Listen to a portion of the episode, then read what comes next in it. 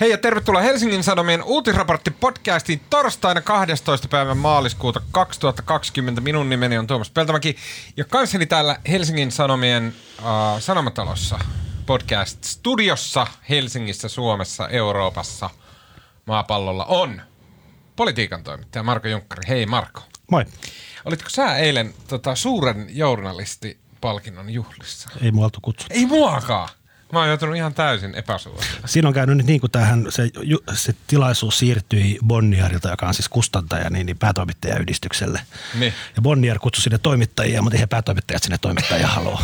Kukaan ei vihaa toimittajia niin paljon kuin päätoimittajia. Ne kutsuu jotain maakuntien satraappeja. Just näin.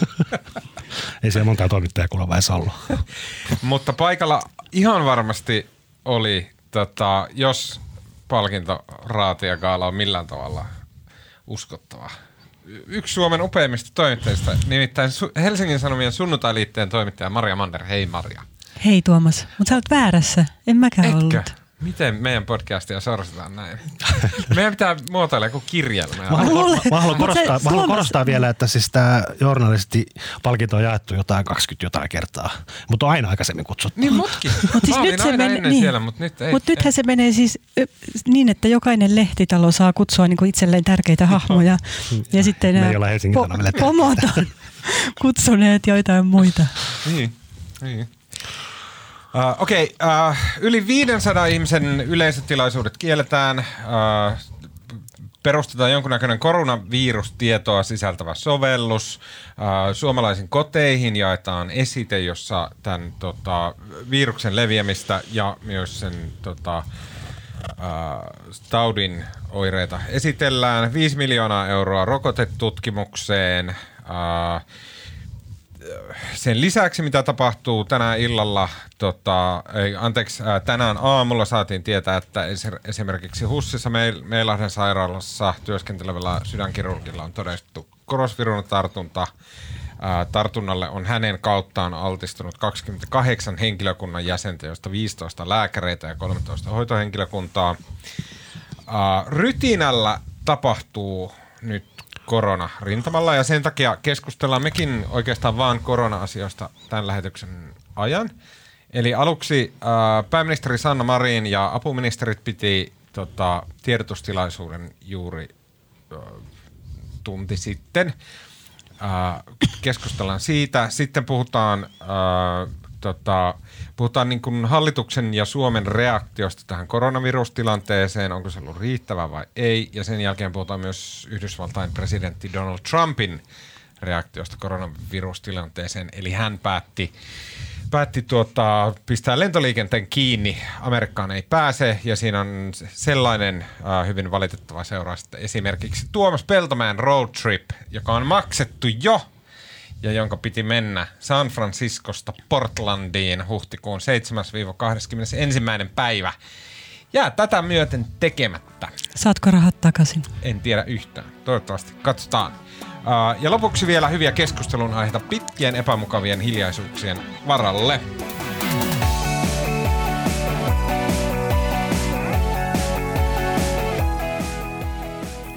Okei, pääministeri Sanna Marin asteli lehdistön eteen ja linjasi hyvin määrätietoisen oloisesti sen, että mitä millä tavalla Suomi tulee reagoimaan tähän koronavirustautiin, joka Suomessa tällä hetkellä jyllää. Kaikki faktat, mitä tässä tullaan sanomaan tämän lähetyksen aikana, vanhenee välittömästi sen jälkeen, kun ne on tullut ulos meidän suusta. Mutta tänään kello 14, eli juuri ennen kuin hallitus piti oman tiedotustilaisuutensa, niin Suomen koronatartuntatilanne oli se, että meillä varmistettuja koronatartuntoja on 109 kappaletta.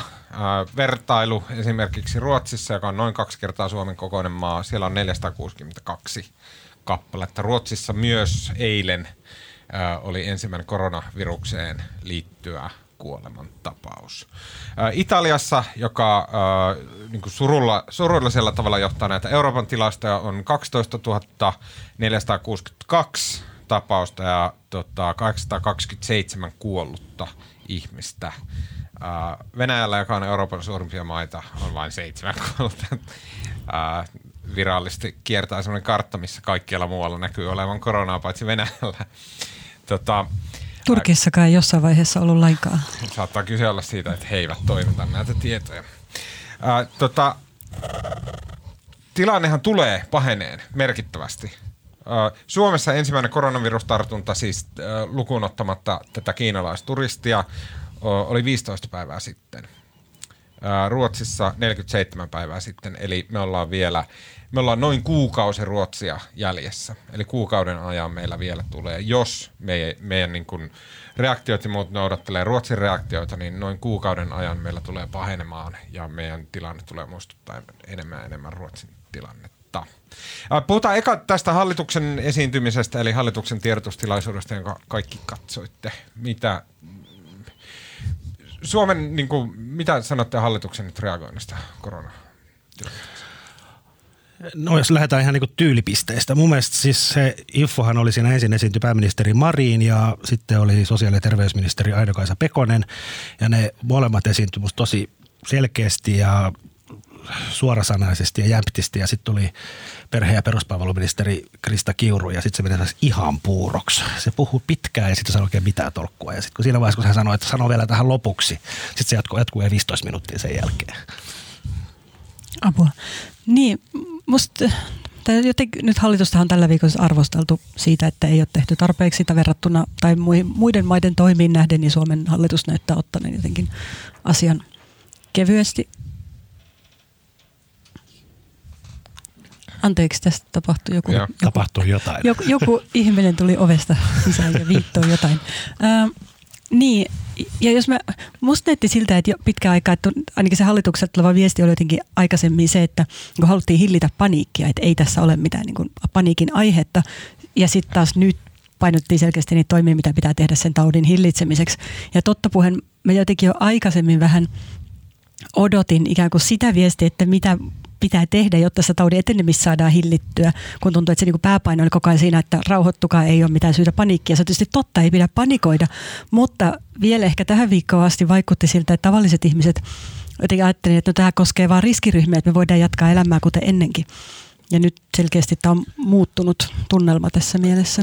Joo, se hallitusta kritisoitiin. Se on ollut aika voimakas tällä viikolla ja Sanna Marin oli eilen A-studiossa, missä hän toistuvasti tavallaan meni THL:n taakse, viranomaisten taakse, ja tavallaan se kritiikki oli sitä, että joo, että on hyvä, että hallitus kuuntelee virkamiehiä ja vastuuviranomaisia, mutta tämä on myös poliittinen kysymys, että missä on niin kuin tavallaan hallituksen johtajuus. Ja se on myös tavallaan ihan ymmärrettävä kritiikki, että kyllä tässä niin kuin tässä Maria kanssa puhuttiin aikaisemmin, että kyllähän itse asiassa niin kuin suomalaisia ministereitä on nähty puhumassa aika vähän. Ja se on niin kuin tavallaan, että kyllä hallituksen tehtävä olisi myös hyvin aktiivisesti viestiä ja puhua suomalaisille. Mutta samaan aikaan musta on niin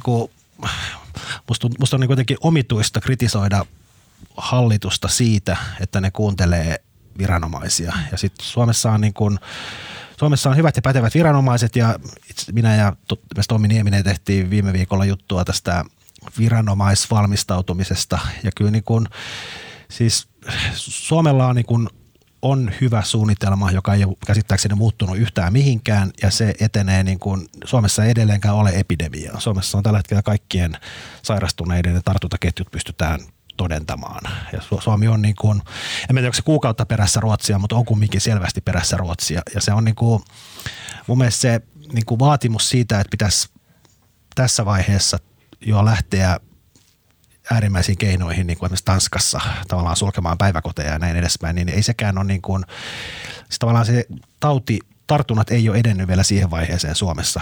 Musta tämä näyttää siltä, että tässä niin kuin tavallaan Suomella, hallituksella ja viranomaisilla on suunnitelma, jota pitkin edetään ja mä en tiedä nyt aikaistuko tämänpäiväiset linjaukset tämän kritiikin takia. Ei välttämättä, tämä saattaa olla koko ajan suunnitelmassa, mutta musta tämä tämänpäiväinen info ainakin nyt osoitti, että kyllä hallitus nyt jollain tavalla on kartalla. Siis mä oon samaa mieltä siitä, tai mitä Marinkin sanoi aikaisemmin, että he jättävät tämmöisiä niin näytösluonteisia toimenpiteitä jotenkin järjestää ikään kuin poliittisista syistä tai lehtiotsikoiden takia. Että se on selvää, että niiden toimenpiteiden pitää olla jotenkin tarkoituksenmukaisia, mutta samaan aikaan jos miettii vaikka hallituksen viestintää, jos mä vertaan siihen, mitä kun Saksasta tulee uutisia, niin siellä on terveysministeri ymmärtääkseni niin kuin päivästä toiseen televisiossa selittämässä, että minkä takia myös nuorten terveiden ihmisten kannattaa välttää joukkokokoontumisia, yrittää hillitä taudin leviämistä ja niin edelleen. Ja kun mä eilen puhuin kollegoiden kanssa, ei kukaan edes muistanut, että terveysministeri Pekonen on vastuussa tästä asiasta jollain tavalla. Et on se niin kuin sillä tavalla ollut on. Ja se on mun mielestä, niin kuin, sivussa. Jos mä toista väitteen, niin mun mielestä tässä on niin kuin, se on musta erittäin hyvä, että hallitus ei nyt esitä viisaampaa kuin on ja uskoo virkamiehiä ja viranomaisia ja tekee tavallaan niiden suositusten mukaan. Mutta se ei kumminkaan tarkoita sitä, että hallitus voi niin kuin täysin vetäytyä THL:n ja sairaanhoitopiirien selän taakse. Kyllä hallituksenkin pitää, hallitus on kumminkin se puhuva pää, jonka pitäisi puhua suomalaisille, että se on, musta tämä viestintä ei ole täysin onnistunut. Niin, joo, samaa mieltä. No minua kiinnostaa se, että niin kuin Marko sanoi tuossa, että joo, THL on järkevä toimenpideohjelma ja näin, mutta että niin kuin vielä ei olla Ruotsin tilanteessa ja näin, mutta miksi me ei nyt vaan täysillä niin kuin tehtäisi kaikki, että päiväkodit kiinni ja kaikki muun 8 viikkoa, jotta se saataisiin painettua se tartuttavuus mahdollisimman alhaiseksi. Miksei niitä, mitä sitten loppujen lopuksi, kun se epidemia jyllää ja tulee ja joka tapauksessa se niin kuin purkautuu läpi niin kuin isoihin määrin väestöä ja menetetään se niin kuin, polku, että keneltä ja mihin ja miten se on tarttunut ja näin. Niin miksei nyt vaan tehtäisi sitten niitä asioita, mitkä kuitenkin ennen pitkää täytyy tehdä? No tässä nyt on, musta some on täynnä erilaisia kansainvälisiä asiantuntijoita ja professoreita puhumassa siitä, että näitä pitäisi tehdä mahdollisimman nopeasti ja aikaisin. Mutta ei mulla siis, en mä yritäkään esittää itseäni viisaampaa. Et mun mielestä tässä on niinku, kumminkin se, millä vähän naureskeltiinkin, että joku taisi olla toi STM, sosiaali- ja terveysministeriön kansliapäällikkö, sanoi jossain lehdessä, että, tai sitten se oli THL joku johtaja, että tavallaan se, että päiväkotien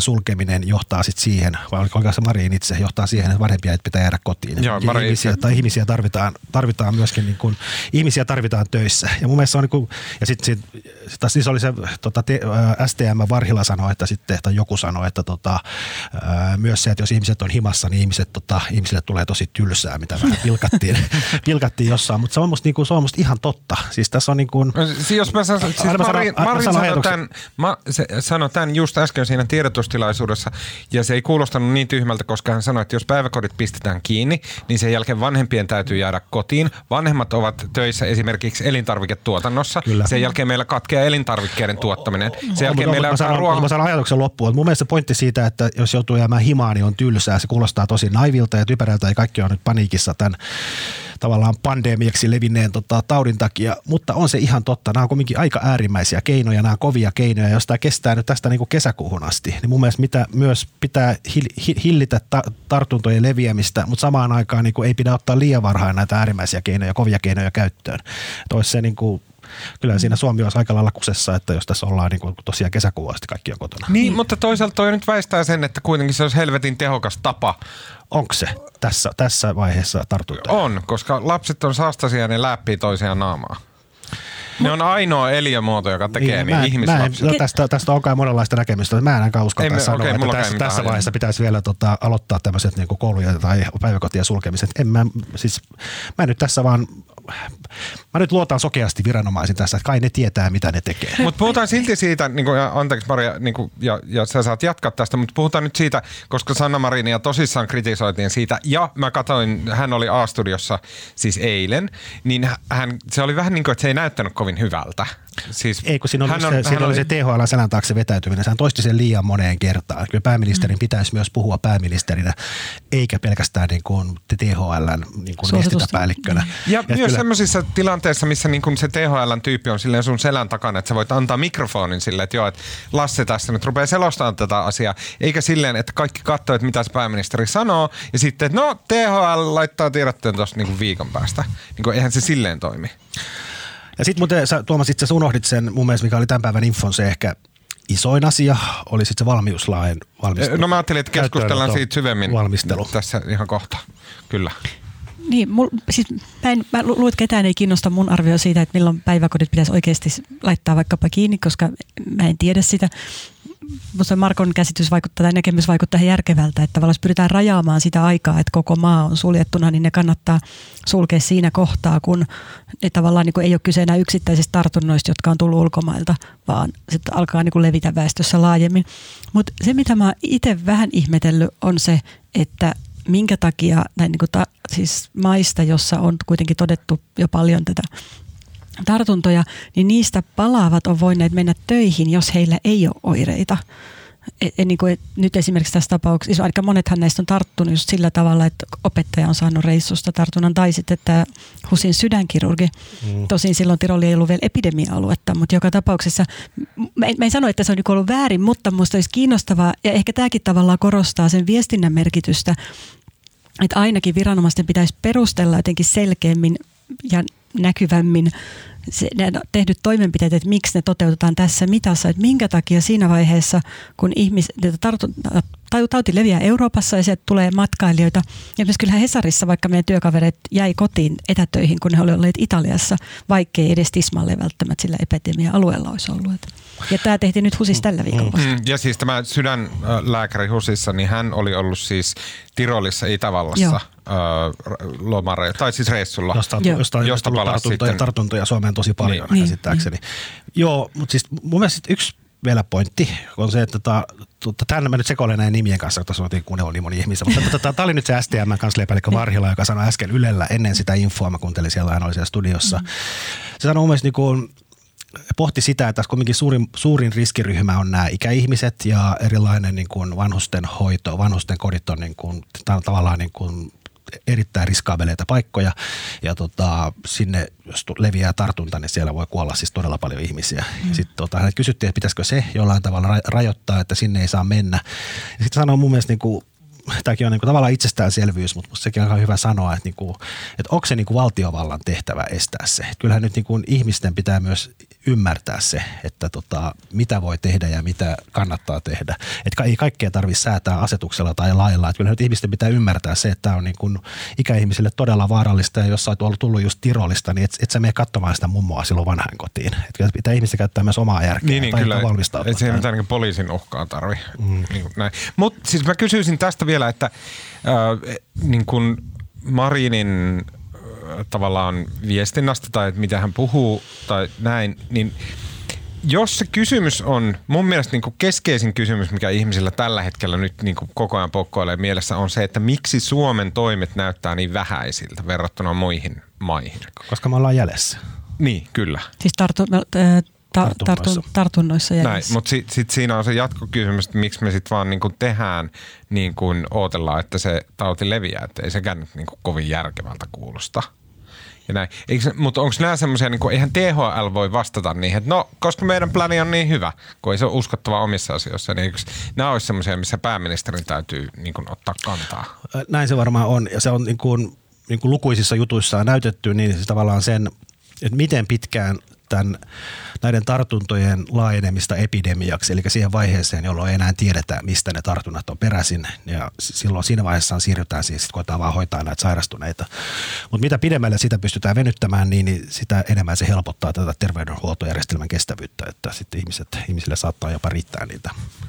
Niin, hoitajia, happilaitteita, siinä mielessä venyttäminen on olennaista. On, ja jossain vaiheessa siis tulee rokotus. Ja siis tavallaan venytys auttaa siinäkin, että jossain vaiheessa se osataan, niin kuin sitä vasta osataan rokottaa, niin sit mitä enemmän venytetään, niin sen verran siitä potentiaalisia ihmisiä työntyy sen niin kuin rokoterajan toiselle puolelle. Eli he saa rokotteja, he ei ikinä sairastu, mikä on se suurin säästö ja suurin niin kuin varmin tapa olla esimerkiksi kuolematta siihen. No joo, mutta rokotteen tuleminen kestää kyllä vissiin vielä tosi pitkään. Niin, mutta mä haluaisin tähän vaan sanoa, että on esimerkiksi, on siis rokotetaan ringeittäin, on antiviraalirokotteita, jotka silleen ylipäätänsä vaan estää virustartuntoja, ei pelkästään koronavirusta, vaan ylipäätänsä, että estää virustartuntoja tällaisia näin. Siis kaikin näköistä tämmöistä on, mitä terveydenhuollon henkilökunta voi tehdä. Ja sitäkin se niin kuin venyttäminen ja lykkääminen auttaa se, että kaikki ei kertarysäyksellä sairastu siihen tautiin. Kyllä. Saanko sanoa tässä välissä nyt, kun muistan, että kun rokotetta odotteessa, niin kuin mä huomasin, että tekin hipelöitte välillä kasvojanne, niin tietysti mikä on tosi tehokas tapa yrittää välttää sen. No. Että voi kuvitella, että sarvenpäissä on chiliä. Tai sitten, jos on kovakallonen, en tiedä teistä, niin voi laittaa oikeasti chiliä sarvenpäihin. Mä just opin tämän vinkin eräältä paljon maailmalla matkanneelta ystävältä, joo, joka on säilynyt ties missä alkeellisissa oloissa hyvin terveenä. Ja sitten hän selitti myös, että jos kun pesee kädet, niin hän myös kuvittelee, että on niin kuin chiliä sormenpäissä. Mä just laitoin viime tuossa viikonloppuna, laitoin chiliä silmään. Se on todella ikävää. Niin, mä luulen, että mulle ei auttaa se kuvittelu. Mä tarvitsen sen oikein, niin, että mä pesen kädet ja sitten mä hieron vähän chiliä. Niin, kokeile sitä. Mä voisin kokeilla. Mä olisin voinut kokeilla esimerkiksi Amerikassa parin viikon päästä, mutta ei. Niin. Okay. Sitten päädyt sinne päivystykseen, kun sulla on chiliä sormet silmässä ja jossain. Se niinku rajuin asia, mitä hallituksen tiedotustilaisuudessa käytiin läpi, ei esitetty, mutta siis mainittiin mahdollisuutena, oli se, että siirrytettäisiin keskitettyyn päätöksentekoon. Käytännössä se, että jos halutaan silleen sulkea päiväkodit, sulkea koulut, niin se vaatisi sen, että keskusvallalla eli Marinilla on kaikki valta ja se ei ole mahdollista muuten kuin valmiuslainsäädännöllä. Ja sitten, että tämä niin kuin mahdollisuus nostettiin siellä esille. Valmiuslainsäädäntö on siis mahdollista ottaa käyttöön silloin, kun on poikkeusoloja. Suomessa poikkeusolot ovat Suomen kohdistuva aseellinen hyökkäys, Suomen kohdistuva hyökkäyksen uhka, terroriuhka, väestön toimeentuloon tai maan talouselämän perusteisiin kohdistuva erityisen vakava tapahtuma tai uhka, erityisen vakava suuronnettomuus ja sen välitön jälkitila tai vaikutuksilta erityisen vakavaa suuronnettomuutta vastaava hyvin laajalle levinnyt vaarallinen tartuntatauti. Eli tämä on se peruste, jolla tämä olisi valmiustila. Sitähän ei olla nyt vielä ottamassa. Niin kuin pääministeri sanoi tuolla infossa, niin tänään kello 18 hän tapaa muiden eduskuntapuolueiden johtajat ja ne tavallaan keskustelee ja se haluaa kuulla, että niin kuin, koska sen lain käyttöönotto vaatii myös poikkeuksellisen suuren enemmistön eduskunnassa. Onko se 5/6? Mä en nyt itse asiassa sama kuin perustuslaissa luulen. Ja sitten se vaatii myös keskustelua tasavallan presidentin kanssa. Eli se on niin kuin hyvin raskas se tavallaan säätämisjärjestys ja sen takia hän haluaa nyt jo käydä kuulla kaikilta puolueilta, että onko ne valmiit hyväksymään tämän, jos tämä pitää jossain vaiheessa saada hyvinkin nopeasti käyttöön. Sitä ei olla siis tänään ottamassa käyttöön. Ja valmiuslaissa valmiuslaki on tehty niin kuin sotaa tai aseellista hyökkäystä varten, mutta sitten siellä on näitä pienempiä vitsauksia, kuten nämä tartuntataudit. Mutta siihen lakiin on kirjattu, koska se mahdollistaa niin kuin todella jämeriä toimia, joilla puututaan ihmisten yksilönvapauksiin ja omaisuuteen ja ties mihin, niin sitä lakia pystyy ensinnäkin käyttämään. Sitä pitää käyttää mahdollisimman rajatusti, eli että jos kyse on tartuntataudista, niin silloin sä et voi niin kuin pakkolunastaa ihmistä tai pakko noutaa ihmisten autoja niiden pihasta, vaan sun täytyy kohdentaa ne just siihen kyseiseen ongelmaan. Se voi olla myös alueellista, se voi ottaa käyttöön pelkästään niillä alueilla, missä tätä tartuntoja on paljon ja siinä pitää kaikki mahdollisin keinoin pitää sen. Se on poikkeustilanne ja se pitää koettaa pitää mahdollisimman lyhyenä ja ottaa mahdollisimman vähän näitä keinoja käyttöön. Mutta se on aika dramaattinen keino. Mm. Se oli kuitenkin se, mikä tuossa tiedotustilaisuudessakin niin kaikista eniten herätti huomiota. On, mutta siinä mielessä oli sekin, mä toin kehuvaa hallitusta, mutta mielestäni oli nyt järkevää, koska se pystyy ottamaan myös hyvin nopealla tahdilla käyttöön ja sitten silloin se on lyhyemmän ajana. Mutta että siihen on valmius, että se saadaan tarvittaessa sitten vaikka niin kuin 2 tunnissa suunnilleen käytäntöön, niin onhan se järkevää. Ja sitten vielä yksi, mikä infossa oli se Katri Kulmunin osuus, eli tämä rahoitus. Siis etukäteenhän spekuloitiin, että hallitus olisi ottamassa käyttöön tämän 1 miljardin euron elvytysvaran, mikä on hallitusohjelmaan kirjattu. Ja nyt Kepu ei sitä halua, mutta nyt Kulmuni ei kauheasti sanonut, mutta kumminkin viittasi siihen, että näissä lisäbudjeteissa, mitä pystyy ottamaan käyttöön ja hallituksella käsittääkseni jopa 300 miljoonaa sitä rahaa siellä käytettävissä tarvittaessa, niin lisäbudjettien kautta tullaan nyt kohdentamaan sitä rahaa varmaan kunnille, veikkaisin, koska kunnillehän nämä kustannuksetkin tulee mitä suurimmassa määrin. Niin mihin ne menee siis? Mä luulen, että tässä tulee kunnille joku paketti. Kunnilla menee muutenkin ihan päin helvettiä, eli kun ne joutuu sairaataan nämä ihmiset menee terveyskeskukseen, erilaiset terveydenhuoltotoimenpiteet menee kuntien pussista, niin todennäköisesti kunnille suunnataan joku rahapotti. Niissä terveydenhuoltoon käytännössä. Niin. No mikä teidän fiilis on sen suhteen, että niin kun, mikä on se niin kun sopivan reaktion ja yliampuvan kautta niin kun sosiaalisen paineen, sosiaalisen median paineen luoman semmoisen, niin kuin, että okei, nyt on pakko tehdä jotain, pakko sanoa jotain. Missä niin kuin Suomessa mennään siinä balanssissa? Niin, eikö nämä toimet ollut se, että nyt siis perutaan isot yleisötapahtumat toukokuun loppuun asti esimerkiksi, niin eikö ne ollut tavallaan vähän kovemmat kuin mitä ennakoitiin? Oliko näin musta tuntuu? Mä en oikein tiedä, mutta, mitä ennakoitiin. Mutta tai siis mitä julkisuudessa jotenkin spekuloitiin, tai ehkä mihin. Me ollaan ollut niin kuin 1,000 ihmisen näitä rajoituksia sitten. Niin, ja monissa Euroopan maissa on ollut ehkä niin kuin huhtikuun johonkin päivään asti nämä niin kuin määräykset tältä istumalta voimassa, mutta niin Markus, olet enemmän perehtynyt siihen, että miten tähän esimerkiksi on niin kuin ennen tätä viikkoa on valmistauduttu, että onhan näitä suunnitelmia nyt varmasti ollut olemassa. On. Kyllä mä luulen, että nämä erilaiset skenaariot on hyvinkin tarkkaan niille mielissä. En tiedä, miten, oliko tätä tämän päivästä infoa, tätä päätöstä jotenkin aikaistettu, sitä en tietenkään osaa sanoa, mutta niin kuin, ei semmoista näyttänyt, että siinä nyt kauheasti olisi ollut tämmöistä teatraalisuutta sen takia, että saadaan someälinä hiljenemään. Kyllä mä luulen, että oli ihan. Mutta mun mielestä vähän näytti, koska eilen Marin oli telkkarissa selostamassa, että joo, tehdään niin kuin THL sanoi, eikä tässä mitään. Ja sitten tänään oli tämmöinen niin kuin mieletön spektaakkeli poikkeuslaista, ruvetaan puhumaan ja jaetaan niin kuin kaikille vanhuksille paperit kotiin. Ja uusi appikin on tekeillä, jossa on koronaviruksesta tietoja. Siis jos olisi pahantahtoinen ihminen, eikä esimerkiksi pitäisi sanoa Marinista niin paljon kuin henkilökohtaisesti pidän, niin voisi väittää, että kyllä tässä nyt teatteria aika paljon oli mukana. Vittu, onko joku valtio tai äppiä tekee? Mutta miksi Sanna Marin olisi eilen kertonut tästä, jos tämä oli suunnitelma? Mä en osaa tuohon oikeasti vastata, mutta hyvä, että tekivät. Ja ainakin, en tiedä, rauhoittuuko suomalaiset tämän infon jälkeen, mutta ainakin nyt näyttää, että hallitus jotain touhua. Niin, ja musta on hyvä, jos halutaan hillitä paniikkia, niin musta on hyvä, että sitä hillitään niin kuin näyttämällä, että me ollaan tilanteen tasalla ja toimimalla, eikä sillä, että yritetään sanoa, että älkää hermoilko. Niin kuin aikaisemmin hieman tuntui siltä. Ja kyllä edelleenkin musta hallitusta voi kyllä ihan vilpittömästi moittia siitä, että mun mielestä ei ole niin kuin viestinnällisesti, ei ole mennyt kauhean hyvin. Ja mun mielestä ministereiden, pääministeri mukaan lukien, olisi ollut pitänyt olla huomattavasti enemmän suomalaisten tavallaan edessä puhumassa ja selittämässä asiaa. Mm. Tosin mä kyllä ihmettelin sillä alun perinkin, kun siis sehän oli ensimmäinen koronatartunta, kun tuli Suomeen, niin se oli Marin, joka sitä oli siellä selittämässä, että kyllä niin kuin poliitikot on tässä aika paljon ollut esillä. Silloin mä olisin halunnut, että se THL-tyyppi on selittämässä. Silloin sä pidit sitä teatterina ja liitteluna. Niin. Mä nyt yritän niin kuin kuitenkin olla ihan täysin nielmättä kaikkea, mitä tämä hallitus tekee toisenkin tekaksi.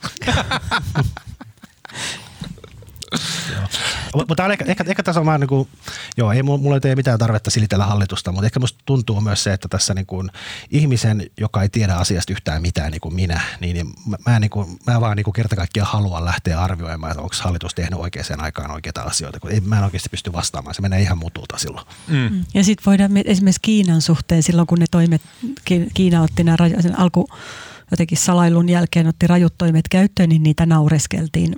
Täällä, jotenkin Suomessa, mä muistan silloin kollegaan Uno Usiainen sanoi, että, joka on siis asunut Hongkongissa pitkään ja tuntee Kiinaa hyvin, niin hän sanoi, että tässä on kyseessä jotain tosi vakavaa, koska Kiina ei halua hermostuttaa kansalaisiaan turhaan. Ja niitä oli silloin, niin kuin, musta tuntuu, että niin suhtauduttiin vähän vähätellen, että no kiinalaiset nyt tekee jotain niin kuin rajuja toimenpiteitä, kun nyt taas on, mutta niitä oli vaikea arvioida, kun kyseessä oli totalitaristinen hallitus. Ja nyt taas niin kuin Kiinaa tällä hetkellä kehutaan siitä, että meidän on tosi hankala arvioida, että mitkä toimet on perusteltuja ja riittäviä, koska siitä itse viruksestakaan ei tiedetä vielä niin paljon. Mm. Mutta siis selvästi, kun näitä kysymyksiä on niin paljon ilmassa, niin voisi olla, että niihin jotenkin pitäisi kyllä tehokkaammin pystyä vastaamaan, vaikka se onkin vähän varmaan uuvuttavaa jollekin THL-viestinnälle, sitä aina uudestaan. Niin, ja hokee myös, jotain, mutta myös niin kuin edelleen, että kuka se oli se ministeri, joka tästä vastaa? Niin. Muistatko sä? Sanoit sen tämän lähetyksen alussa, mutta nyt se on jo unohtunut. No kun muistatko sä itse? En mä muista. Se on Pekonen on päävastuussa, mutta kyllä se on myös molemmat STM-ministerit. Myös Kiuru on siinä ainakin infosta päätellen tekee jotain. Ainakin, niin. No. Ehkä niin kuin jossain vaiheessa voi siirtyä semmoiseen niin kuin päivittäisbriefeihin. Myös poliittiselta taholta. Suuremmat sairaanhoitopiirit tai HUS ja sitten myös THL järjestää jo päivittäiset tiedonannot tästä. Okei, sitten Suomen osalta mä haluan kysyä vielä sen, että mitä te luulette, ja siis ette ole mitään epidemiologeita, mutta mihin te luulette, että tämä niin kun on tästä kehittymässä? No seuraavaksi tästä tulee epidemia, siis sehän on vaan päivien kysymys, koska... Ja epidemia tarkoittaa sitä, että me ei enää pystytä seuraamaan, että kuka on tartuttanut kenet, vaan niitä vähän rupeaa tulemaan sieltä. Tämä on nyt siis tavallaan se, mitä nyt on kaikissa infoissa toisteltu tässä, koska tämä ei vielä ole epidemia, vaan meillä on yksittäisiä tartuntoja, joiden ketjut voidaan selvittää, niin tämä on tämmöinen eristä ja hillitse vaihe. Ja siinä vaiheessa, kun nämä tartuntoja on niin paljon, eikä enää tiedetä, että mistä ne on peräisin, niin sitten tavallaan ei enää, niin kuin Ruotsi ilmoitti tänään mun mielestä, oliko se eilen, että siellä ei enää yritetä selvittää ensisijaisesti niitä ketjuja, vaan keskitytään hoitamaan ihmisiä, kun niitä on niin paljon. Niin sitten Suomessa siirrytään samaan vaiheeseen ja sitten se paine vaan kasvaa siellä sairaalossa ja terveydenhoidossa. Mm. Netissä kiertää sellaisia kauhujuttuja siitä, että sitten kun kaikki sairastuu yhtä aikaa, se huippu tulee, niin terveydenhuoltojärjestelmät ylikuormittuu ja sitten meillä ei ole niin kuin esimerkiksi jotain hengityslaitteita, happipulloja ja tämän tällaisia. Älä lue niitä juttuja, Tuomas. Tai lue, mutta siis just onhan takia sitä yritetään loiventaa sitä. Kyllä, mutta myös mä niin kuin veisin tämän, että nämäkin on semmoisia kysymyksiä, joihin pitäisi vastata välittömästi, koska siis... Tavallaan joku niihin vastaa. Se on parempi, että se on hallitus, joka siihen vastaa, tai THL, joka siihen vastaa, eikä silleen niin kuin Pekka Karvo, tai siis mä en tiedä, niin kuin mä yritin keksiä jonkun nimen, mutta sitten siitä tuli silleen hyvin oikein kuuloinen nimi. Sitten tarkoitan joku niin kuin Twitteristi, niin siis joku siihen vastaa. On, ja se on hengityslaitteet, mutta sitten sehän on, siis eri viranomaiset on vakuuttanut, että Suomessa on näissä sekä huoltovarmuuskeskuksessa että näissä sairaanhoitopiireissä on esimerkiksi näitä suojavarusteita, mitkä on siis, nehän on ehkä se kaikkein tärkein, koska niillä suojataan terveydenhuoltohenkilöstöä. Ja sehän on se, että jos niiden pitää kuitenkin mennä sen sairastuneen ihmisen luokse ja sitten aina kun ne poistuu, sitten huoneesta ne poistetaan, ne hävitetään ne suojavarusteet. Ja niitä tarvitaan ihan helvetisti. Onko niitä tarpeeksi vai ei? Niin. Meidän globaalisysteemissä niin ne on tyyliin varmaan kaikki samalta tehtaalta koko maailmaan tehdään ne. Joo, ja se on niin kuin... No näin siis nämä viranomaiset, virkamiehet on sanonut, että on valmistauduttu ja Suomi on pystynyt hankkimaan niitä jo tammikuussa niin kuin täydentämään varastoja. Näin on kerrottu. En tiedä, ei mitään lukuja missään ole eikä näistä tavallaan kerrota julkisesti paljonko niitä naamareita on siellä. Mutta yksi kiinnostava puolihan tässä on se, että niin kuin kun esimerkiksi terveydenhuolto on niin kuin Suomessakin aika paljon yksityisten firmojen hoteissa ja tämmöiseen markkinatalouteen ja yksityisiin yrityksiin kuuluu se piirre, että eihän ne varastoi mitään. Se varastottavana mahdollisimman pienet ja tämä ylipäätään vaikeuttaa tämmöistä huoltovarmuustoimintaa missä tahansa maassa, että kumminkin niin paljon toiminnoista on yksityisten varassa ja yksityiset ei halua pitää varastoja, kun se on kallista, niin kaikki hommataan sitä mukaan, kun sille on tarvetta. Mutta tämmöisessä tilanteessa ne varastot voivat olla tosi pienet. Mm. Sanna Marin oli kauhean vakuuttava. Nyt säkin, mutta vaihoit linjaa. Tuomas haukkuu hallitusta, mutta ei Sanna Marinia. Mutta mä haluaisin sanoa, että hän on hyvin vakuuttava. Siis silleen, että jos vaan niinku kuuntelee ja kattelee, niin hän vaikuttaa silleen hyvin niinku jotenkin vakuuttavalta. Mistä se johtuu? Mun mielestä se on sen silmät jotenkin. Sillä on ruskeat hiukset, mutta siniset silmät. Tuomas, älä tee tätä itsellesi. Tai muille. Joo. Nyt mennään Tuomas eteenpäin. Okei, shokkiuutinen tältä aamulta. Eli Yhdysvaltain presidentti Donald Trump ilmoitti, että hän asettaa nyt huomisesta perjantaista 30 päivän matkustuskielon Yhdysvaltoihin. Ilmoitus itsessään meni vähän sekoiluksi, koska Trump myös sanoi siinä samalla, että koskee myös rahtia ja kaikkea muuta. Ja näin, että hän sanoi, tai tismalleen sanoi näin, että koskee kaikkea, mikä tulee jostain niin kuin ulkomailta Amerikkaan. Kasku esille säätiloja ja tälleen. Mutta että niin kuin tosi rankat toimet Trumpilta. Myöhemmin se sitten lievennettiin ja korjattiin tämä Trumpin lausunto siihen, että ei se nyt rahtia koske vaan niin kuin, matkustamista Schengen-alueelta Yhdysvaltoihin. Aiemmin jo Yhdysvaltoihin oli Kiinasta kielletty matkustaminen. En tiedä. Mua nyt niin rasittaa se mun oman reissun kosahtaminen, että mä en pysty sanoa tästä mitään positiivista. Jukka Manninen, joka on tämmöinen EK:ssa töissä, mutta on aktiivinen twitteristä. Hän oli koonnut tästä Trumpin eilisestä infosta kaikki parhaat palat. Tämä on musta ihan loistavaa. Että hän on kerran niin kuin Trumpin viestinnän avaintermit. Eli Trump puhuu sitä, että tämä on foreign virus, eli ulkomainen virus. Tämä on niin kuin, että tämän liittovaltion kaikki voimat sekä myös yksityisen sektorin voimat ovat puolustamassa Amerikan kansaa. Ennennäkemätön vastaus tähän virukseen. Our team is the best anywhere in the world. Ne on maailman parhaita. EU mokasi ja tämän tuloksena niin Amerikkaan on tullut Euroopasta valtavasti tätä virusta ja nyt ei ole muuta mahdollisuutta kuin kieltää eurooppalaisten tulo tänne, ettei tämmöistä enää tapahdu. Paitsi britit. Niin. Ja kaikki, jotka matkustaa Lontoon kautta. Niin. Se oli jotenkin, ja sitten ilmeisesti tutkimustiedon mukaan tällä lentomatkustamisen kiellolla ei voi olla, tai siis ei ole minkäännäköistä niitä vaikutusta tähän muutenkin leviämiseen. Siis vähennetty niitä lentoja niin paljon, että... Niin. Jotenkin käsittämätön. Tai siis ei käsittämätön, koska on se niinku iso ja näyttävä niinku flexaus. On. Kyllä mä siis olin tuossa näkevinä, että tänään erilaiset EU-päättäjät oli hivenen tyytymättömiä. Että eikö tämä nyt ole tämmöinen globaali ongelma, että olisi kiva, kun näistä kerrottaisiin meillekin ja tehtäisiin vähän jotain yhdessäkin, mutta ei näköjään. Mm. Niin, mutta jollain hassulla tapaa musta silti, no, tai siis totta kai on ollut uutisissa ja niin edelleen, mutta silti kun mä huomaan, että millainen se tunnelma on, kun tulee toimitukseen, jos vertaa vaikka siihen päivään silloin, kun Trump kielsi näistä 6 niin muslimienemmistöisestä maasta, niin se oli, niin kuin, se oli tosi suuri yllätys ja nyt täällä uutiskoneisto pyörii ja seuraukset ja niin edelleen. Nyt se on vähän sellainen, että ai Trump on keksinyt tällaista, niin kuin, että, mikä siis älytön toimenpide ja on se tietysti uutisissa, mutta kuitenkin jollain tapaa niin se suhtautuu vähän sellainen, että no Trump nyt keksii taas tollaista. Niin. Ainakin toimituksessa musta se tuntuu. Mä koen kaiken tämän niin omakohtaisesti, mun mielestä on järjestettävää. Joo, ja siis... Niin, siis käsittämättä Trumpin tiedotustilaisuus liittyy suoraan muuhun, vaikuttaa mun elämään. Mä oon melkein niin kuin amerikkalainen. Kaikki liittyy kaikkeen. No kyllähän se täytyy vertaisi vaikkapa Merkelin esiintymiseen ja viestiin, niin olihan se jotenkin ihan järisyttävä, kun Merkel sanoi asiat suoraan niin kuin ovat ja... Mm. Niin siis on siis niin. Eikö tämä nyt ole klassinen populisti sinänsä veto, että muut on mokannut ja Amerikka on hoitanut asiat hyvin, mutta eikö se sitten ole väestöön suhteutettuna, niin eikö Yhdysvalloissa ole jäytä paljon tartuntoja kuin Euroopassakin? Mä niitä itse asiassa pyörittelen Excelissä, mutta mä en muista yhtään, mitä mä laskin. Mun mielestä niin kuin, joo, ehkä. Ei siinä mulla ainakaan mitään merkittävää eroa ole. Ja kyllähän siis Jenkeissä se... Siis sehän on jotenkin ihan järkyttävä se tarina sieltä Washingtonin osavaltiosta, sieltä pohjoisesta, missä oli tämmöinen ikäihmisten hoitokoti, missä se on ilmeisesti niin kuin viikkokausia niin kuin muhinnut se virus ja nyt se on tappanut toistakymmentä vanhusta siellä yhdessä hoitokodissa ja sitten tavallaan kukaan ei ole tehnyt asialle, tai ei ollut tehnyt asialle yhtään mitään ja se on myös johtanut siihen, että se Washingtonin osavaltio siellä yläkulmassa, niin se on kai niin kuin kaikkein pahin virus tässäkin Yhdysvalloissa. Kyllä. Ja kyllä se jotenkin...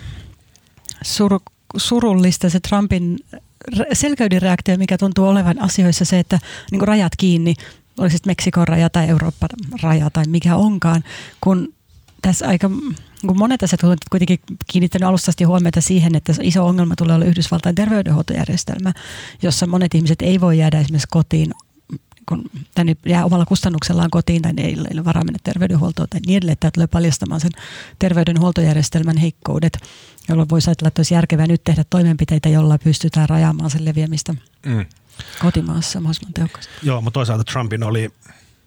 Tätä pitää myös ymmärtää, että koska hänen keskeinen viestinsä tähän ensi syksyn vaaleihin on ollut se, että jenkkitalous on huippukunnossa, mitä se kaikkien faktojen mukaan onkin. Ja pörssikurssit on kaikkien aikojen ennätystasolla, mutta nythän ne kurssit laskee tosi rajusti. Ja se ennen kaikkea se hänellä on ollut aina vahva pörssikurssifetissi, eli se kurssilasku on ilmeisesti hänelle todella huono juttu ja sen takia hän nyt on valmis sanomaan jämeriä asioita, että ihmiset unohtaisi sen, että niiden eläkesäästöt kuihtuu päivä päivältä.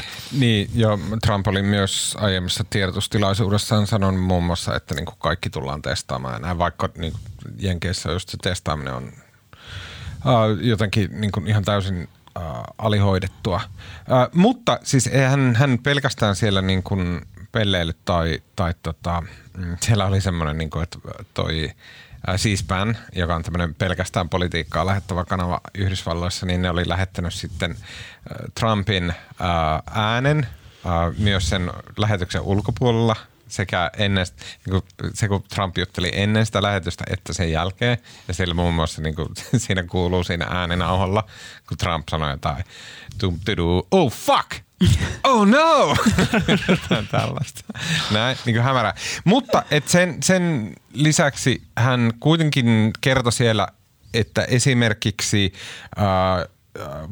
käsittääkseni se on niin, että valtio takaa lainoja pienemmille yrittäjille, pienemmille bisneksille.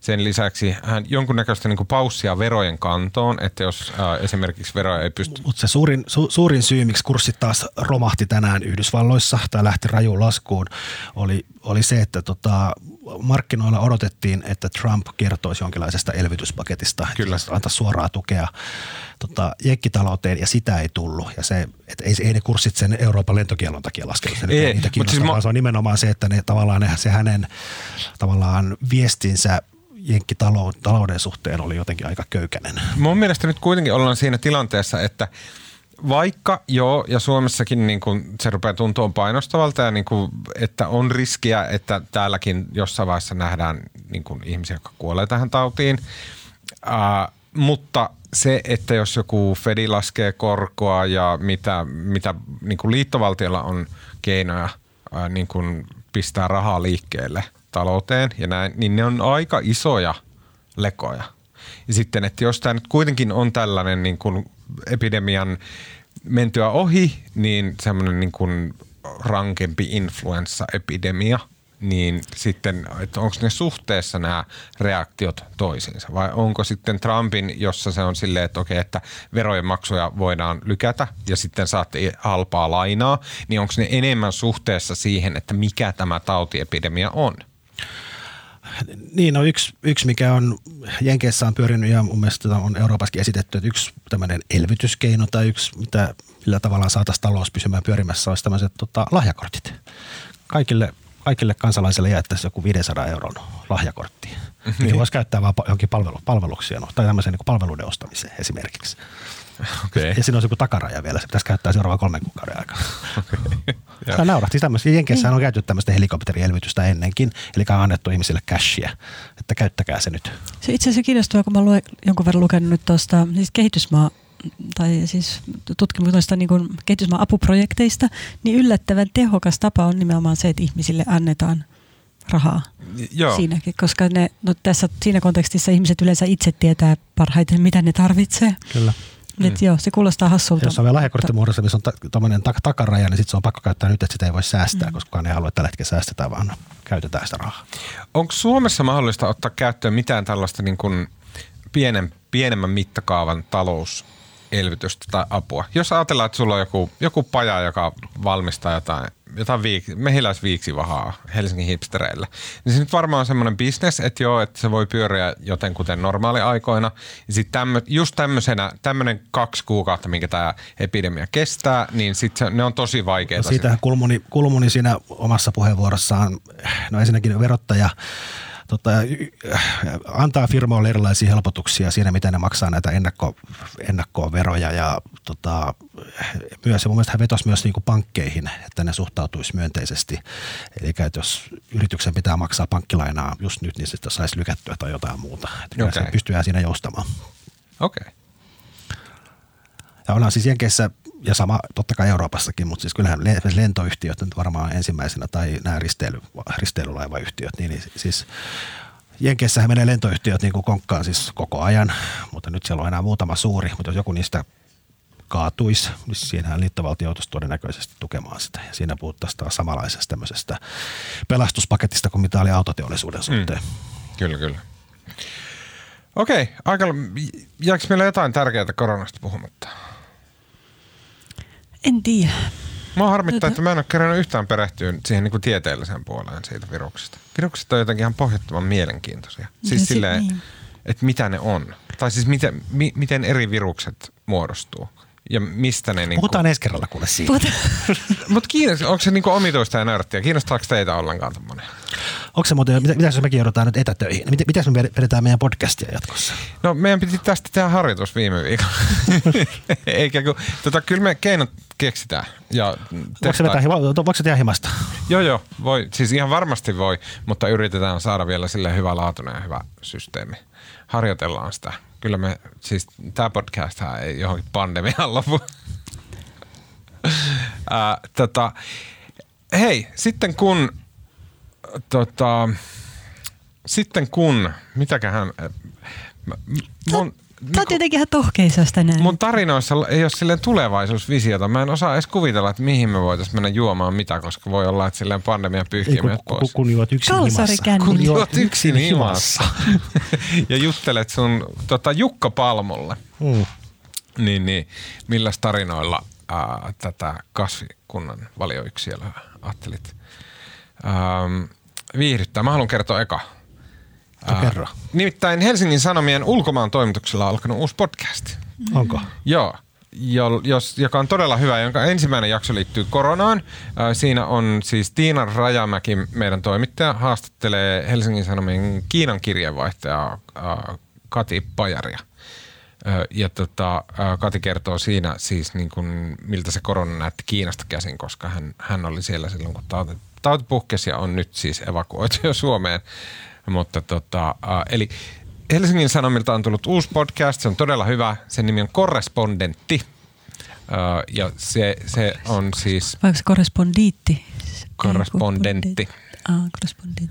Niin se on siis, keskittyy ulkomaan-asioihin, kovaa uutista ja hyvää analyysiä Helsingin Sanomien kirjeenvaihtajilta. Mä ajattelin, että sen nimi on Korrespondiittis, se on se... tauti, minkä kaikki kirjeenvaihtajat saa, jos se ei ole lukijoille tai kuulijoille tuttu, niin siinä on siis kyse siitä, että kun siellä eristäytyneenä toimistokopissa toisella puolella maailmaa joutuu tehdä töitä, niin alkaa kuvitella, että kaikki kotitoimituksessa inhoaa sinua tai ainakin kohtelee juttuja kaltoin ja sitten alkaa soitella toimitukseen sellaisia puheluita, että miksi editori on pilannut juttuni ja miksi minun juttuni eivät saa tarpeeksi tilaa, vihaatteko te kaikki minua, koska sen oman maan asiat alkaa tuntua sen kohdemaa sen niin suurelta ja sitten taas ei ymmärrä, että miksi Suomessa joku hallituksen mitättömän Suomen hallituksen seikkailut pannaan isolla lehteen, vaikkapa jonkun Australian maatalouspolitiikan muutokset eivät saa yhtään näkyvyyttä. Jolla on kuitenkin globaalia merkittävyyttä. Niin, aivan. Näin. Korrespondentti podcast löytyy kaikkialta, mistä hyviä podcasteja löytyy. En ole ihan vielä varma, että onko Apple hyväksynyt sen, että heidänkin kauppaan se saa tulla, mutta näin, pistäkää, kokeilkaa, josko maistuisi ulkomaan uutiset ja analyysi. Mä voisin kehua kirjaa. Mä en ole päässyt ihan loppuun vielä, mutta olen sen verran lukenut, että tiedän, että se on aivan mahtava. Dark Towers. Se on ihan uusi kirja. Sen on kirjoittanut New York Timesin taloustoimittaja nimeltä David Enrich. Dark Towers, joka kertoo, se on tämmöinen Deutsche Bankin historia, ja Deutsche Bankilla ja Donald Trumpillahan on niin kuin hyvin pitkäaikainen ja hyvin kivulias suhde, kun siinä vaiheessa, kun mikään muu amerikkalaispankki ei suostunut lainaamaan Trumpille rahaa, kun se aina meni konkkaan ja jätti velat maksamatta, niin sitten se löysi Deutsche Bankin saksalaisen jättipankin, jolle ei ollut niin nuukaa. Ja ne rahoitti sitä 10 vuotta, ja joka ikinen niistä operaatioista meni päin helvettiä ja Trump jätti maksamatta. Mutta aina sitä rahaa, sitten löytyy aina joku toinen yksikkö siitä samasta pankista, joka lainasi sitä rahaa. Ja se on niinku aivan huikea tarina, missä niinku Deutsche Bank on siis tämmöinen saksalainen, se on yksi Saksan tämmöisiä peruspilareita, semmoinen ikiaikainen pankki. Kansakunnan kulmakivi. Joka muun muassa, tyyli jostain niin temppeliritareista niin laskeutunut laitos. Joka muun muassa rahoitti Auschwitzin rakentamisen, mutta tämä on ehkä sivuasia, mutta siis tämmöinen saksalaisuuden niin kuin peri-ilmentymä, jossa on muun muassa sitä, siellä ei ikinä ollut toimitusjohtaja, siellä oli semmoinen johtajaneuvosto, joka kokoontui siellä talon ylimmässä kerroksessa, ja nähdä sopii, että joku näistä 10 tai 8 oli sitten vuorollaan niin kuin puhemiehenä. Tässä kertoi pankin päätöksiä ja ne oli niin kuin arkaiselta. Oli liittokansleri ja Deutsche Bankin pääjohtaja, oli nämä Saksan tärkeimmät hahmot. Mutta sitten ne päätti valottaa maailman, ne päätti lähteä niin kuin päätti osallistua tämmöiseen anglosaksiseen markkinatalouteen ja ne rupesivat rakentamaan tuommoista tämmöistä Goldman Sachs, Merrill Lynch -tyyppistä niin kuin investointipankkia itselleen Wall Streetille ja sitten ne palkkasi hinnalla millä hyvänsä tyyppejä heille töihin ja ne palkkasi ne kaikkein kreiseimmät tyypit, joilla ei ollut niin kuin tavallaan minkäänlaisia pidäkkeitä, jotka inhos syvästi tätä saksalaista yrityskulttuuria ja sitten sinne saksalaisen jähmeyden keskelle rakentui tämmöinen täydellinen välipitämättömyyteen ja ahneuteen perustuva kulttuuri ja se on todella hauska kirja, kun siinä kerrotaan, mitä kaikkea kulttuuria kohtaamisessa tapahtuu ja lopputulos on se, että ne tosiaan lainasi Donald Trumpille rahaa. Teki se ihan mitä tahansa, aina löytyi joku heppu, joka sanoi, että kyllä me lainataan. Sano vielä, mikä sen nimi oli siis? Dark Towers. Okei, mielenkiintoista. Mahtavaa. Mulla on kysymys, joka tangentiaalisesti liittyy tuohon. Ja sä oot muutenkin, Marko ja Marja, voit ottaa myös kantaa moraaliselta kannalta tähän kysymykseen. Sä tunnet talousasioita muutenkin. Ja tuossa kirjassa siis puhuttiin siitä, että miten Donald Trump aina kämmäili niiden rahojen kanssa, mutta aina saa lainaa jotain. Jotkut ihmisethän elää tälleen, että ne niinku aina ottaa lainaa ja sitten ne niinku vaan kusee sen rahan jonnekin. Sitten ehkä ne yrittää sillä vähän jotain firmaa pyörittää näin, mutta se aina niinku häviää johonkin se rahaa. Sitten tekee jonkun konkurssi ja sitten ne tekee jotain muuta ja näin ja sitten taas tulee uusi laina ja näin ja sitten taas joku näin. Niin olisiko semmoinen elämäntyyli hyvä? Pitäisikö mun alkaa harrastaa? Musta oli paras tämä, vaikka vielä Donald Trumpista, niin hän oli sitten, hän sai jonkun $800 miljoonan lainan Deutsche Bankilta, mutta siinä vaiheessa oli vähän epäluuloisia, että he tuli sellainen 40 miljoonan osuus, minkä Donald Trump joutui henkilökohtaisesti takaamaan. Että hän oli henkilökohtaisesti vastuussa siitä. Sitten tuli 2008 finanssikriisi ja kaikki meni päin helvettiä ja Trumpin bisnekset suli ja sitten Deutsche Bank ilmoitti sitten, tai Trump ilmoitti, että hän ei maksa lainaa takaisin, ja sitten Deutsche Bank ilmoitti, että sun pitää maksaa toi 40 miljoonaa ainakin, missä olet niin kuin henkilökohtaisesti taannut. Ja sitten Trump oli vähän miettiä, että totta hankalalta näyttää, mutta sitten se palkkasi lakimiehet, ja ne haastoi Deutsche Bankin oikeuteen siitä, että Deutsche Bank on aiheuttanut finanssikriisin, ja vaati 3 miljardin korvauksia Deutsche Bankilta siitä, että ne on sotkenut hänen bisneksensä. Sitten tämä kesti vuosikausia tämä oikeudenkäynti, ja sitten lopulta ne sopii, että Trump suostui maksamaan pikkusen sitten. Eikä. Omasta vastuusta. Mä oon ihan varma, että oikeasti tolleen maailma toimii. Ja me ollaan kaikki loput, me ollaan ihan ääliöitä, kun me ei tehdä tolleen. Jatkuvasti vaan lapata jotain lainarahaa ja sitten elellä täällä kuin porsaat. Siis niin kuin mä oon ihan varma, että jotenkin jos se vaan tosi röyhkeästi tekisi tolleen, niin se toimisi. Sitten se toimi vielä, siinä on niin kuin ihan mahtavia kuvauksia. Sitten kun hänellä oli joku taas tämmöinen täysin lohduton laina, mitä kukaan ei halunnut koskea. Ja täysi katastrofi ja sitten nämä Deutsche Bankin nämä tämmöiset meklarit, heidän tehtäväkseen tuli myydä se sitten niin eteenpäin sijoittajille tämä täysin tuhoon tuomittu laina ja järjestettiin jotain roadshowta Jenkeissä ja missä Trump oli paikalla ja yksikään sijoittaja ei kiinnostunut. Ja sitten Trump sitten hermostui ja tuli pitämään tämmöisen prep talkin näille myyjille, että teidän pitää nyt myydä ja lupasi niille, että jos saatte myytyä tämän lainaa, niin hän kutsuu ne sinne, mikä se hänen golfkenttänsä ja Mar-a-Lagoon bailaamaan viikonlopuksi. Ja nämä, siis siinä vaiheessa Trump oli jo tämmöinen TV-tähti ja näähän innostui ja myi parhaalle asiakkaalle tämän paskan lainan. Ja Trump sai ne rahat, jonka jälkeen sitten se yksikön johtaja kysyi Trumpilta, että niin kuin, mitäs se viikonloppu siellä golfkentällä ja Trump sanoi, mikä viikonloppu. Mutta se oli kuulemma lopulta, kun tämä pomo sanoi, että sun on nyt pakko kutsua ne meklarit, kun ne on nyt tuhannut kaikki asiakassuhteensa sun takia. Sitten kutsuu ne sinne ryyppäämään viikonlopuksi. Marko, miten sä ehdät lukea noin paljon? Sä oot täällä, musta tuntuu, että Marko on aina täällä toimituksessa, ihan riippumatta siitä, mihin aikaan tänne tulee. Sen lisäksi sä valmennat jotain jalkapalloa ja hoipaat. Se onnistuu, kun laiminlyö perhettä. Niin, mutta... Sä et kuuntele äänikirjoina. Sä ihan pidät kädessä ja niin kuin silmillä. Sitten sä muistat vielä jälkikäteen, mitä niissä on lukenut. No niin. Se on vähän hämmentävä. Mä haluan tulla väliin, koska mä oon ohjaa... Sä sanot jo omassa. Mä tiedän, mutta kun Marja, sä oot sen näköinen, että sä haluat lopettaa tämän. Mä haluan sen takia poikata, että sä et pääse lopettamaan tätä lähetystä. Niin, just sen takia. Mä haluan suositella, mä luin kirjan. Se siis semmoisen fiktiokirjan. Sä suositellut jo yhden. Niin, mutta mä haluan sanoa, että mä oon lukenut sellaisen, koska se on ihan käänteen tekevä. No niin, nyt mä voidaan siis lopettaa. Siis niin kuin höpölö, tai siis semmoisen. Ehkä kaikki on ensi kesänä paremmin. Siis tämmöisen niin kuin naisten tunne-elämää kuvaavan kirja. Se on ollut aivan niin kuin mullistava kokemus. Koska mä aiemmin olen aina ajatellut, että naisten kanssa niin kuin tulee toimeen, ymmärtää ja kaikki sujuu hyvin, jos ajattelee, että naista on niin kuin lapsia. Mutta nyt mä hoksasin, kun mä luin sen kirjan, jossa kuvataan tätä niin kuin naisten meininkiä, niin että naiset on niin silleen ihan musertavan söpöjä autisteja.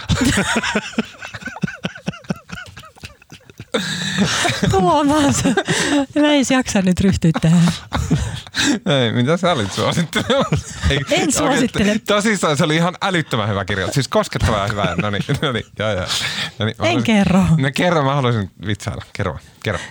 Oliko toi se vitsi? Oli. Mikä se kirja oli? Siis... Tämän Sisko Savonlahden Ehkä kaikki muuttuu ensi kesänä. Pidin suuresti. Tosi niin kuin tunteellinen ja silleen, sellainen katsaus ihmisen niin kuin ajatuksen juoksuun ja elämään ja en mä tiedä jotenkin. Tosi semmoinen intiimi, läheinen kirja, mutta silleen hyvällä tavalla. Ai jaa, mä en jotenkin saanut sitä niin kauheasti irti lopulta ehkä, Vaikka mä tiedän kyllä, että se on menestynyt. Ja joo, mutta tämä on tyyli niin kuin ensimmäinen ja ainoa tämän genren kirja, mitä mä oon ikinä lukenut. Niin ensimmäinen on naiskirjailijan tekemää. Ei, mä pidän naiskirjasta. Okei, Siri Hustvedt on yksi mun lempikirjailijoita. Kyllä, Se on itse asiassa sama genre. Joka tapauksessa, mitä sä olit, Marja? Mä olin ajatellut suositella kirjaa, jota mä oon lukemassa, mutta tehdäänkö nyt? Mä suosittelen sen ensi viikolla, kun mä oon lukenut sen kokonaan. Ei, koska sitten kun joku haluaa, että sä suosittelet, niin kaikki on vihaisia mulle, että mä vein sun. Ei, sä veit kaksi. Mä en kerro sitä nyt. No niin, lopetetaan. Okei, siinä kaikki tältä viikolta. Kiitos Marko Junkkari. Kiitos. Kiitos Marja Manner, joka Attia. Kiitos. Äänen ja kuvan ja kaiken muun hyvän meille tekee tällä viikolla Janne Elkki. Minun nimeni on Tuomas Peltomäki. Ja me kuullaan taas ensi viikolla. Podi ilmestyy koronatilanteesta riittävästi.